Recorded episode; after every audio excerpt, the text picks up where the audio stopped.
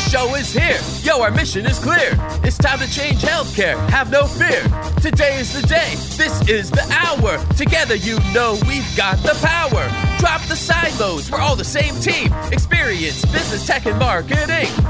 Can anyone be satisfied with the way things have always been? Yeah, we've tried. So join us now. Join the revolution. Consumer first health is the evolution. Status quo, more like status no. Yeah, this is the healthcare rap. Y'all, come on, let's go. New choices, new platforms, new care models. In the healthcare of tomorrow, consumers win. But who will design it? What will it look like? And how long will it take? We're here to answer those questions with some provocative thinking about how to create the healthcare that people actually want. Ready to roll up your sleeves, look at the world a little differently, and explore the frontiers of consumer health together? Join us. This is the Healthcare Rap. Welcome back. I'm Jared Johnson, ready to share some more provocative thinking about the healthcare of tomorrow. Here's what's going to go down today. We have the flavor of the week about Apple possibly offering health insurance. What could a consumer first insurance plan look like? And is Apple the right player to offer it? I'll talk about that. Then Sarah Benight and Matt Dixon from Stericycle are in the house to discuss their newest patient engagement research, hot off the press. They just released research about consumers' preferences for engaging with providers, and some of the answers might surprise you. Spoiler alert, the phone is not dead after all. It's time to dive right in. Are you ready? Let's go.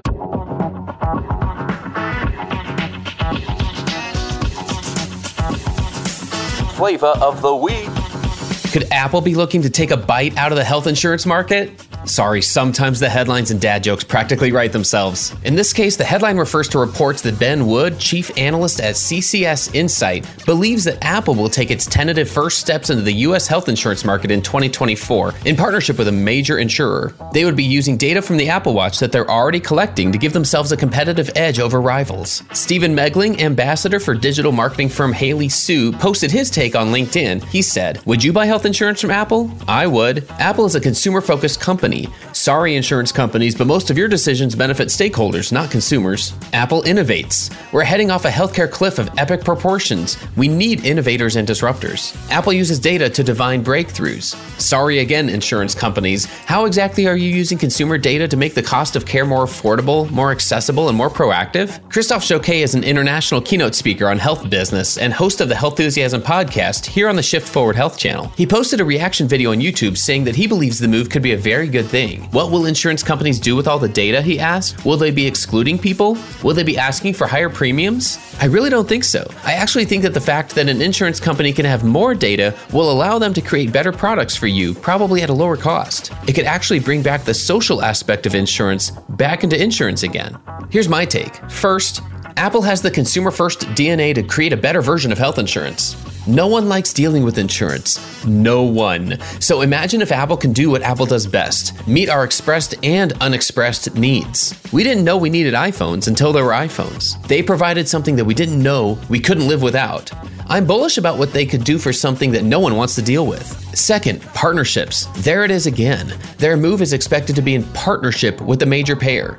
They don't need to start from scratch. Partnership is part of the disruption formula. Third, and this is a big one, we need to stop underestimating big brands that are entering the space. We need to stop minimizing the effects that they have on the conversation with consumers. Listen, Apple doesn't need US news badges, they have the highest market cap in the world. Tech and consumer brands will continue to enter healthcare whenever and however they want. We keep thinking that disruptors will go away, but they just keep coming back in other ways. The latest example is Walmart Health. People have been dogging them for years, but they just announced 16 new clinics that they'll be opening in Florida in 2023. How many health systems are opening 16 new locations next year? I'm not sure how many more times it needs to happen for hospital administrators to take them seriously. Whenever anyone builds a better healthcare experience for consumers, I will stand and cheer for them. If it's Apple, great. If it's a health system, awesome. This one's a long way off, and no one knows how successful it will ultimately be, but their very presence changes the conversation. It's time to imagine what a consumer first insurance plan could look like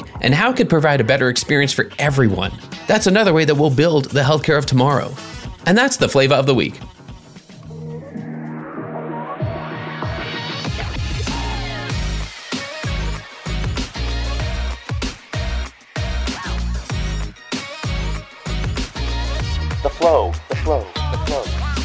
Everyone, let's get into the flow. Uh, very excited for today's episode. We actually have two guests, and that means double trouble or double the insights and awesomeness. Maybe a little bit of both. We'll find out. We've got Matt Dixon and Sarah Benight from Stericycle. Matt is the Senior Vice President of Product Strategy and the GM of Communication Solutions, and Sarah's Director of Marketing at Stericycle. Matt and Sarah, welcome to the Healthcare Rap. Well, thank you for having us. Yeah, thanks, Jared. Excited to be here. You guys have some really interesting research that whenever we talk about consumers, whenever we talk about like what is being disrupted in healthcare, it all comes back to somebody being serviced by a healthcare professional and the ways and the preferences that are out there are shifting. Needless to say, we're going to dive into what that means, but let me back up a little bit. Let me give you each a chance to fill in the gap in your bio and tell us anything you want our listeners to know about. Matt, why don't we start with you? Sure. As you noted, Senior Vice President of Product Strategy, also the General Manager of Communication Solutions within Stericycle. So many people wouldn't know this, but there's a little division inside of Stericycle that is focused on patient engagement. So I've been here a little over three years.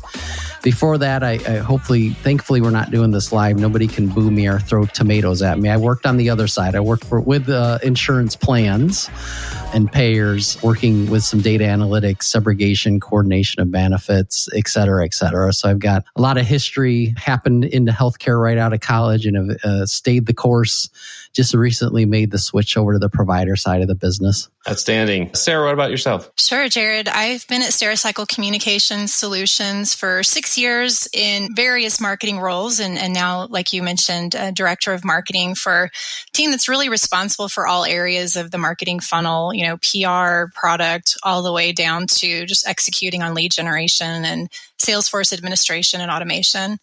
I've been in healthcare for 13 years now and really focused on the back end of the EHR for half of my career. So Meditech and the next gen EHRs in a product role and then moved into product marketing. And then I came over to Stericycle from a, a, a, mutual friend we have in the HITMC community who who invited me to join the Stericycle team in marketing, um, and just really loved moving to more of a patient facing technology role. I think it's much more exciting. There's much more at risk than than the back end of the EHR and, and working on integrations, um, but also you know being a mom of three just knowing how hard that is to coordinate and schedule appointments and, and get questions when you have, you know, you're burning questions in the middle of the night on what's going on with your kid. I find it very important to, to just me and, and other consumers. What we do is so critical to healthcare and being able to engage with the healthcare system. Oh, it's so true. And both of you, I mean, just being able to point to different perspectives of the healthcare industry, the experience, what that means, the business side, but also the personal side, being able to project our own personal lives into the types of experiences, the types of, of tools that are being used to build that, that type of experience. That's something we can always do more of. It's a, uh, it's great to even uh, have that as our starting point here. So let's dive in a little bit. I'm curious when you already mentioned Matt this term patient engagement.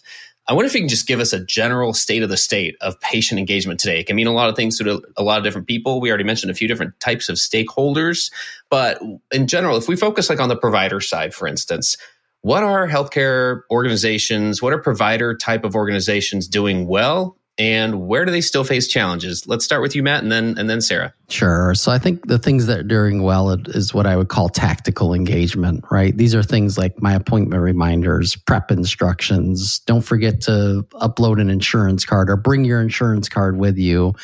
Let's collect your medical history. I'd say they also do pretty well at population type communication. So this would be things like it's breast cancer awareness month. Don't forget to get a mammogram, or we, we see the same thing with colonoscopies. All in all, I'd say they're doing a pretty good job of that. Where I think they have a ways to go, and we have some data to support this that we'll get into later, is I think they're not doing a great job around care compliance and their communication around that certainly i think they're not doing a great job with very targeted communication. I think we need to get to where n equals one and really looking at all the data points that can inform communication for an individual and not just a population. Because ultimately, the goal of engagement is activation. And I believe to make that transition or that step between engagement and activation, it takes a much more targeted communication and and a communication is that is much more informed by data points outside of things like channel of choice or blanket type communication. Excellent. Sarah, what are your thoughts? Yeah, I think the evolution of, of what I've seen in healthcare, I think what they're doing really well is now you can tell health systems, especially marketers, care about patient engagement. You can tell that patient is a central focus and, and what does the patient need. You see this because they're bringing on consumer experience officers, they're bringing in patient engagement specialists. But one of the bigger challenges is they've got all these tools and technologies and solutions out there, but now there's workforce constraints there's there are budget constraints. So I think there's a big desire, which is exciting to see because five to six years ago when we were at HIMSS, no one was talking about patient engagement at HIMSS. They were really just talking about the cool technology that's on the periphery of, of healthcare, not really at the center of what the patient needs to do today to make healthcare decisions. I think the big challenge is in small things like picking up the phone when a patient's calling in, you know, the amount of time that the patient has to wait to get served or the amount of appointments that are available online because of these workforce challenges. And I think we're going to struggle a little bit with that until they figure out workforce and budget and, you know, get back to business where they can bring up these patient engagement strategies that they want to implement, but they can't do it quite yet because they're not fully staffed. Oh, that's a really good point. We can talk all we want about it, but yeah, if staffing remains an issue. We're not going to get to the place where where we want to. And that is really important to set the stage for the research that stericycle recently conducted. There are a lot of different points that that you guys talked about and re, and did some survey research on but a lot of them a lot of those data points focused on consumers preferences for the way that they engage healthcare providers. So this is this is a report from Stericycle. And I wonder if we can just start with the basics of that, like the methodology, you know, how was the research conducted and how many respondents and that, that kind of thing. Sarah, do you want to take us through that? Sure. So this this will be our third annual survey that we've launched. We started in 2020, which was really interesting because we were in the middle of this pandemic and no one was really sure what was going on or how the how the healthcare system was going to be able to evolve to to meet the needs at the time. But now it's really exciting because we can see data over time and trends over time, the questions that we've asked the last three years. This year, we've partnered with Ipsos to conduct the survey, and we we polled 1,004 adults ages 18 and older from the continental U.S., Alaska, and Hawaii and the survey was conducted online. And the cool thing that we did this year and i'd love i'd love to get more into this next year as we start being able to use the, the proper technology and, and solutions to do this but we conducted the survey online in english and spanish. And and 10% of those respondents were able to answer the survey in spanish which is really important because we heard a lot of data during the pandemic as people were transitioning to telehealth that it really wasn't serving everyone because non-native English speakers were not able to access and, and manage the platforms because they're all really built in English. Online scheduling is no different. Um, it's it's typically built in in English, and um, that's how the patient navigates it. So we really wanted to tap in and find out what are some of those activation and access barriers that you're having. So really excited to have um, some of the respondents answer in Spanish, and we actually saw some of that in the data that multi-language is a barrier to online scheduling. So, the source of these population targets is based on the US Census of 2019 American Community Survey data. And we answered from all demographics, gender, age, race, ethnicity, region, and education. That says a lot in and of itself because what we are talking about with a healthcare experience is something different for every single individual. And the awakening, if you will, of the industry to recognizing the all the factors that impact that experience for any one individual i think this supports that that thought of like we're going through something right now as an industry. We're going through an awakening. We are understanding much better the reasons that are causing to somebody either to either see the doctor or not to either skip that appointment or or not or not even schedule in the first place so i know there were there were quite a few key takeaways here y'all want to walk us through some of those either key points or topics some of them may have been more surprising than others, but where do you guys want to start with those? Yeah, I'll start with a couple things that I think we found really interesting because there were some marked changes this year. So again, as Sarah noted, third year, channel of choice changed dramatically this year. So that's one of the things we asked, right? What channels of communication from your primary care physician do you prefer? And in 20 and 21, there wasn't much movement in those. So email was, you know, 37 to 33%. Phone was 30 to 29 when we're talking about 20, 20 versus 21. Text message was 28 to 27%. This year, markedly different. So if we were to look at, for example, phone call, so historically that's been around around 30% as the channel of choice. This year it went all the way up to 49%. When we looked at the impact or people who are saying they want to engage via text message, uh, historically that was 28 and 27%. Now that's down to 13%. So the theory that I have there is that more and more people are gravitating to the least noisy channel.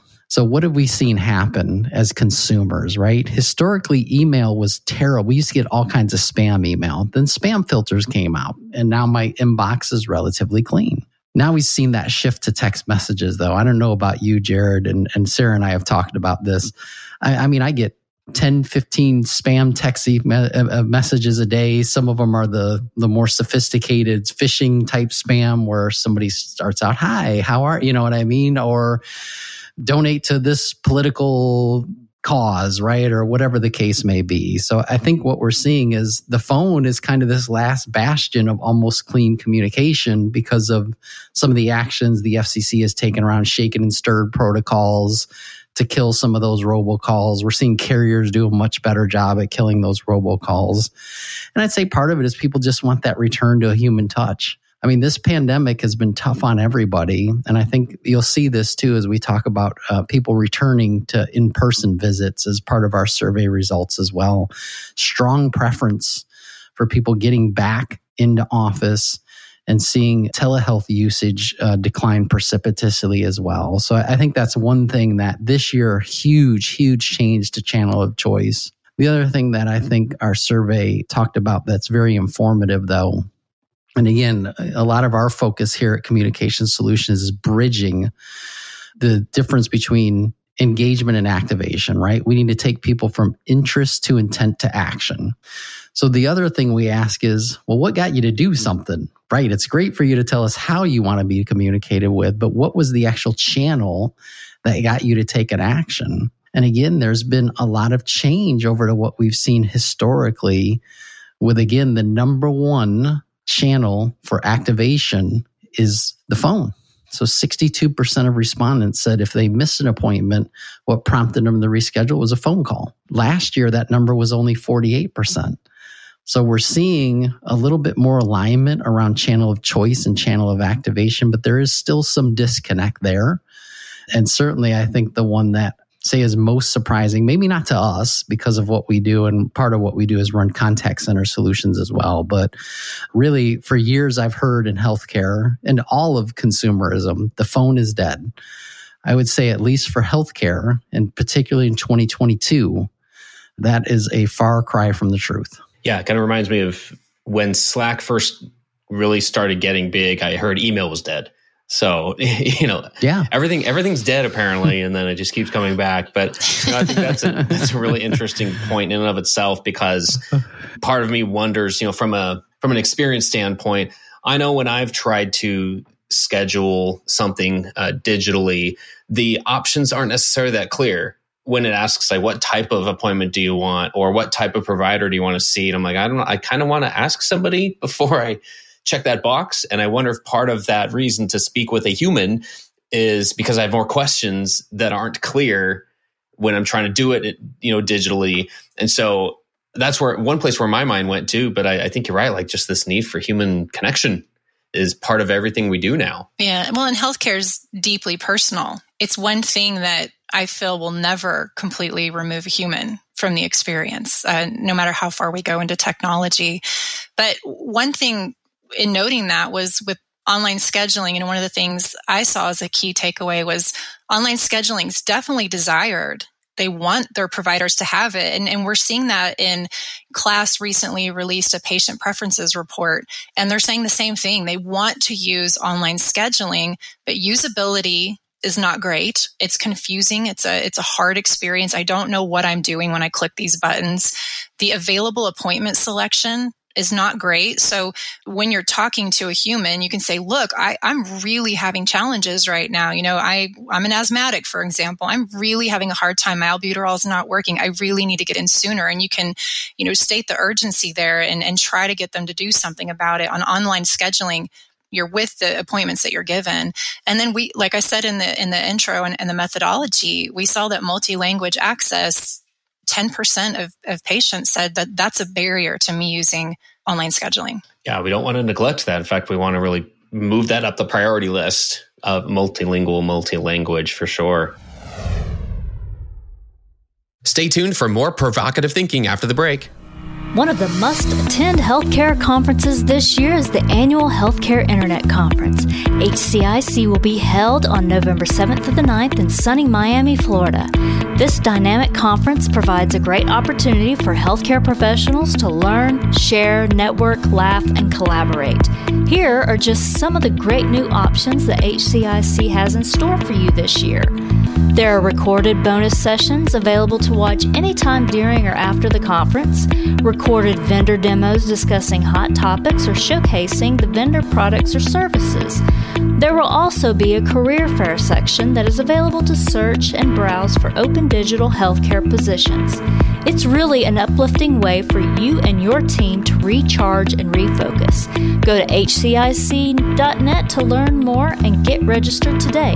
That's hcic.net. We can't wait to see you there. Okay, back to the flow. What were some of the other key takeaways from the research? I was surprised by the strong preference for in person care and the precipitous decline in telehealth one of the questions we asked was for your most recent primary care visit, did you conduct that in person or via virtual offering or telehealth offering? And I would say most patients now probably have both options available to them, right? So I think this really speaks to preference. 93% of them said their most recent primary care visit was in person.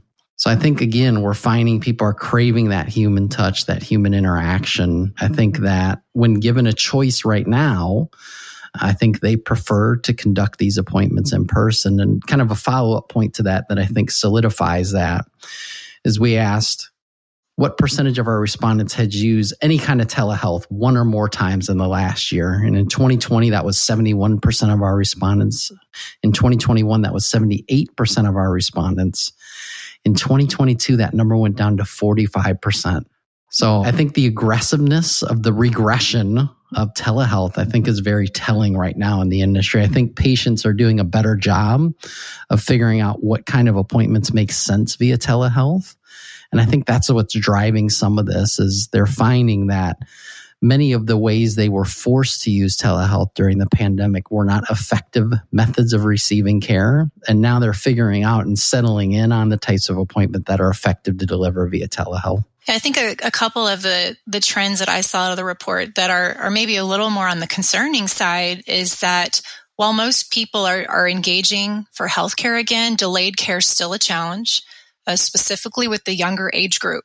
And when we ask them, why did you not or why did you delay care cost?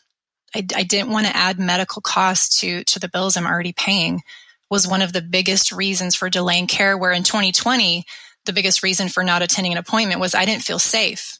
Now that's gone down to like the number three reason that's a challenge. Um, you know, delayed care is a problem and continues to be a problem. We're seeing research, a lot of research that Matt has done, in fact, on you know cancer diagnoses being found later at later stages because of missed screenings and missed opportunities to to find it earlier.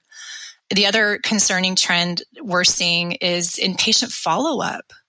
In ER visits, 91% of patients who received care in the ER needed some type of follow up care. However, 34% of those patients did not receive a referral, and 33% of ER patients did not receive any follow up communication after a visit. That is an alarming statistic to me because how do you reduce ER admission rates or how do you keep people healthy when they're presenting in your ER if there is no follow up communication like um, are you doing okay? How is your pain level? Are you taking your medication? Do you need to come back in and see us? 33%, that's a third of these patients had no follow up communication from the healthcare system. There's a lot to be said for that. I mean, when I look at it from the experience, like the lens of the consumer who's coming in, and depending on you know their state of mind, we all know people aren't out there shopping for a healthcare encounter on any given day of the week. So we're already in a not our best state of mind. More often than not you know when we're when we're scheduling an appointment there's something wrong. We're not feeling well. So to say that that care didn't get to the point where it needed to be clinically and there's a lot to be said for that and engagement and activation when we talk about these things that need to happen they are often from my standpoint at least there are lots of little steps. It's not like one it's not like an EHR that you turn on and all of a sudden you've digitized some processes and there's some benefits potentially. We could go off an entire different episode on that. But you know there's not like one solution that you just plug in you're like cool this is all solved. We've figured out everything with engagement and activation. It's typically a lot of different types of of encounters communications that you're having to set up and coordinate and update. So this is an iterative process and i, I just feel like like if i put myself in this in the in the shoes of a leader at a hospital or health system someone who's tasked with patient engagement and I read this research, how would I use this research in my work? Like, how can I use this to advance some of the initiatives to improve our engagement? What are your thoughts on that, Matt? Like, how can I use this research to kind of help improve the engagement at my healthcare organization? Well, the first thing is you got to start measuring activation right? You can't just measure engagement. You've got to measure activation. So I think understanding that is critical or important to inform your decision making process. And I think that's what this research is telling us, right? Is we probably have all have a pretty clear understanding of self reported preference for patients and how they want to be communicated with. But it is very misaligned from the reality of getting people to take an action. The other thing I would say there, Sarah talked quite a bit about delayed care and the impacts of that. You know, there is some other data that supports that. One of the reasons, there's a couple of reasons people are still sitting on the sidelines. For younger folks, it's they're concerned about how much it's going to cost. For other older folks, it's typically safety is one of their primary concerns and why they're sitting on the sidelines. You know, we talk a lot about within communication for us, we we always talk about what we call the four C's there's really only four things that you can change, right? The context in which you send a message, which is largely timing, the content of the message sent, the channel in which it was sent, and the cadence in which you send that communication. What we've started to think about is how do you use those four C's to create the fifth C, which is confidence. So I think health system leaders really have to think about how they're communing in a way that com- creates confidence in the patient to not only know the next step they need to take, but to feel confident about doing so, right? Whether that be, hey, don't worry if you've got cost concerns, we have programs that can address that. Don't worry if you're concerned about your safety. Here's what we're doing to ensure you're safe throughout your entire engagement these are the things where, uh, again, I think health systems, and that's why we talked earlier about very personalized communication. I believe to create confidence, communication has to be much more personalized than it is today. The other thing I would say there is we are quickly seeing that convenience is king and particularly with younger folks. And our, our survey bears some of this data out. You know, when we ask people, why did you see healthcare in a retail location, right? A non traditional health system? And 61% said convenience of location was the top reason they made that choice. And we asked them what would the top factor in where they were choosing to go for non urgent care. And 58% said location or convenience was the top factor. So what we're seeing more and more is I think as health system leaders even have to think about their physical footprint in that strategy. At least when I was a young man, not so young anymore, the trend was we're going to build the most sparkly new campus and everybody's going to come to us and this is where you're going to get care, right? It's going to be the the greatest thing on the face of the earth. What we're seeing though is consumers are telling us they don't care about your campus. They'd much rather have a micro location or a micro center two blocks from them. right? Because the reality is, most of us, the way we engage with healthcare is very episodic in nature, right? It's, I've got an ear infection, I've got a sinus infection. You know, you don't need that deep, deep level of specialization. So, especially with young folks in particular, convenience is definitely king. And I think health systems need to start to think about, even from a physical footprint perspective, how they make those choices to create a more convenient experience for consumers. Because this is what the CVS of the world are doing, the Walmarts of the world, the Walgreens of the world. They are trying to create incidental, accidental, however you want to think about it. I was here to get some milk, and boy, I got to tell you, my ear's been bugging me for two weeks. Right here, boom, I can pop into a clinic and, and get some treatment, right? They really got to start to think about how they put healthcare kind of in the way of your day to day living, because that's exactly what some of these non traditional players are trying to accomplish. Adam Charrington recently spoke at our client symposium in San Diego. And he presented us with an interesting slide that showed here's what patients want and here's what health system leaders are working on, the programs that they're doing, or here's where they, they're doing really good jobs. And the, the disparate data points were really interesting from my point of view to see that what we're working on and what we're focusing on isn't necessarily making patient engagement easier or making it easier to activate a patient.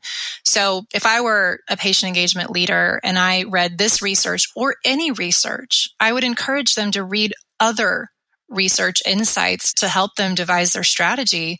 But I would map where I'm focusing resources versus where patients are still having pain points. And there are a lot of pain points you will see in, when you read this with this consumer survey and try to better align the strategy with what patients actually need, especially with a smaller workforce with staffing constraints, really trying to put attention on those areas where there are huge patient gaps, like patient follow up that is not only going to dictate patient outcomes, but it also is maybe potentially another source of revenue.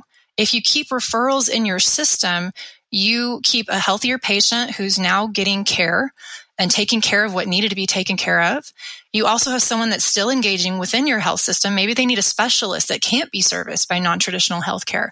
Okay, great. Now you have a patient hopefully, if you treat them well and you get them through this, you continue to keep them activated.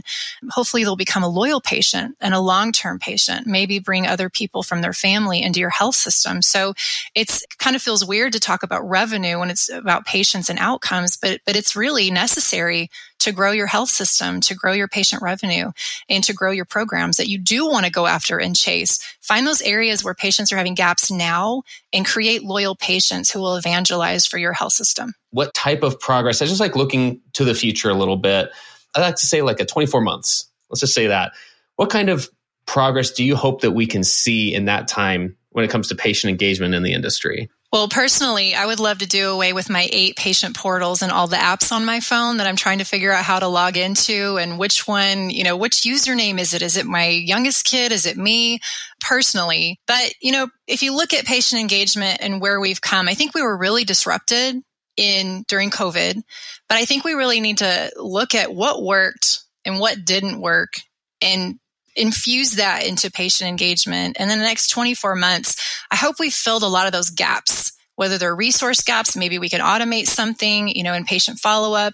Patient scheduling is a must now. It should be enterprise patient scheduling. They should have one experience. When a patient interacts with your brand, they should have a similar experience at every v- venue they go to in that brand. It's your brand promise. It's your brand story. And, you know, healthcare systems have stood behind their brands for a long time. Well, now it's time to really live that and own it.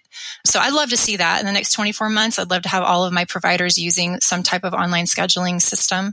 And like I said, filling up the gaps and making sure patients have the opportunity to have a better outcome. Awesome. Would love that too. Would love that for sure. Uh, Matt, what do you think? I hope that evidence based communication is talked about as often as evidence based care.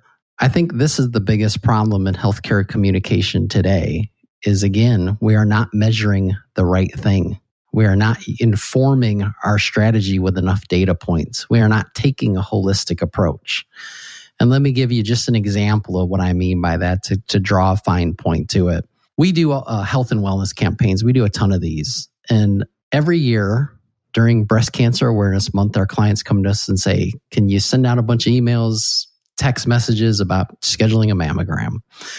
We see the same thing with colonoscopies. We see the same thing with Heart Healthy Month, right? We, we see these trends. But the question they never ask themselves is Do I have any appointment availability right now to service those people?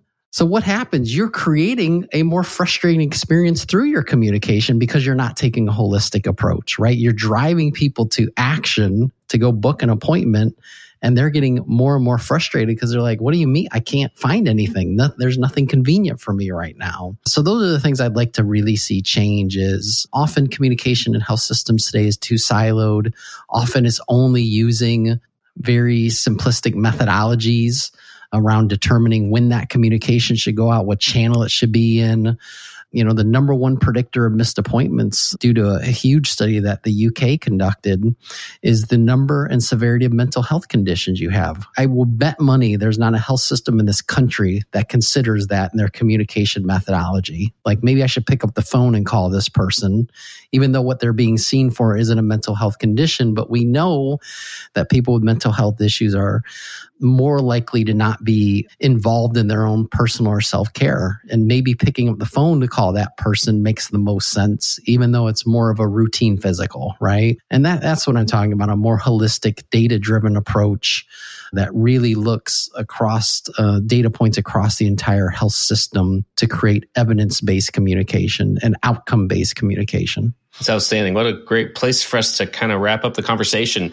uh, especially giving us so much thought. Like that's that's something I've, I've never considered to be a factor there in, in your communication and, and, whether you show up to an appointment or not.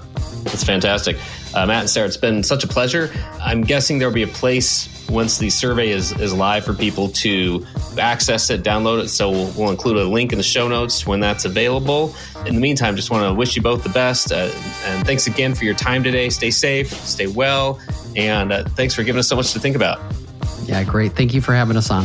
Uh, thanks, Jared.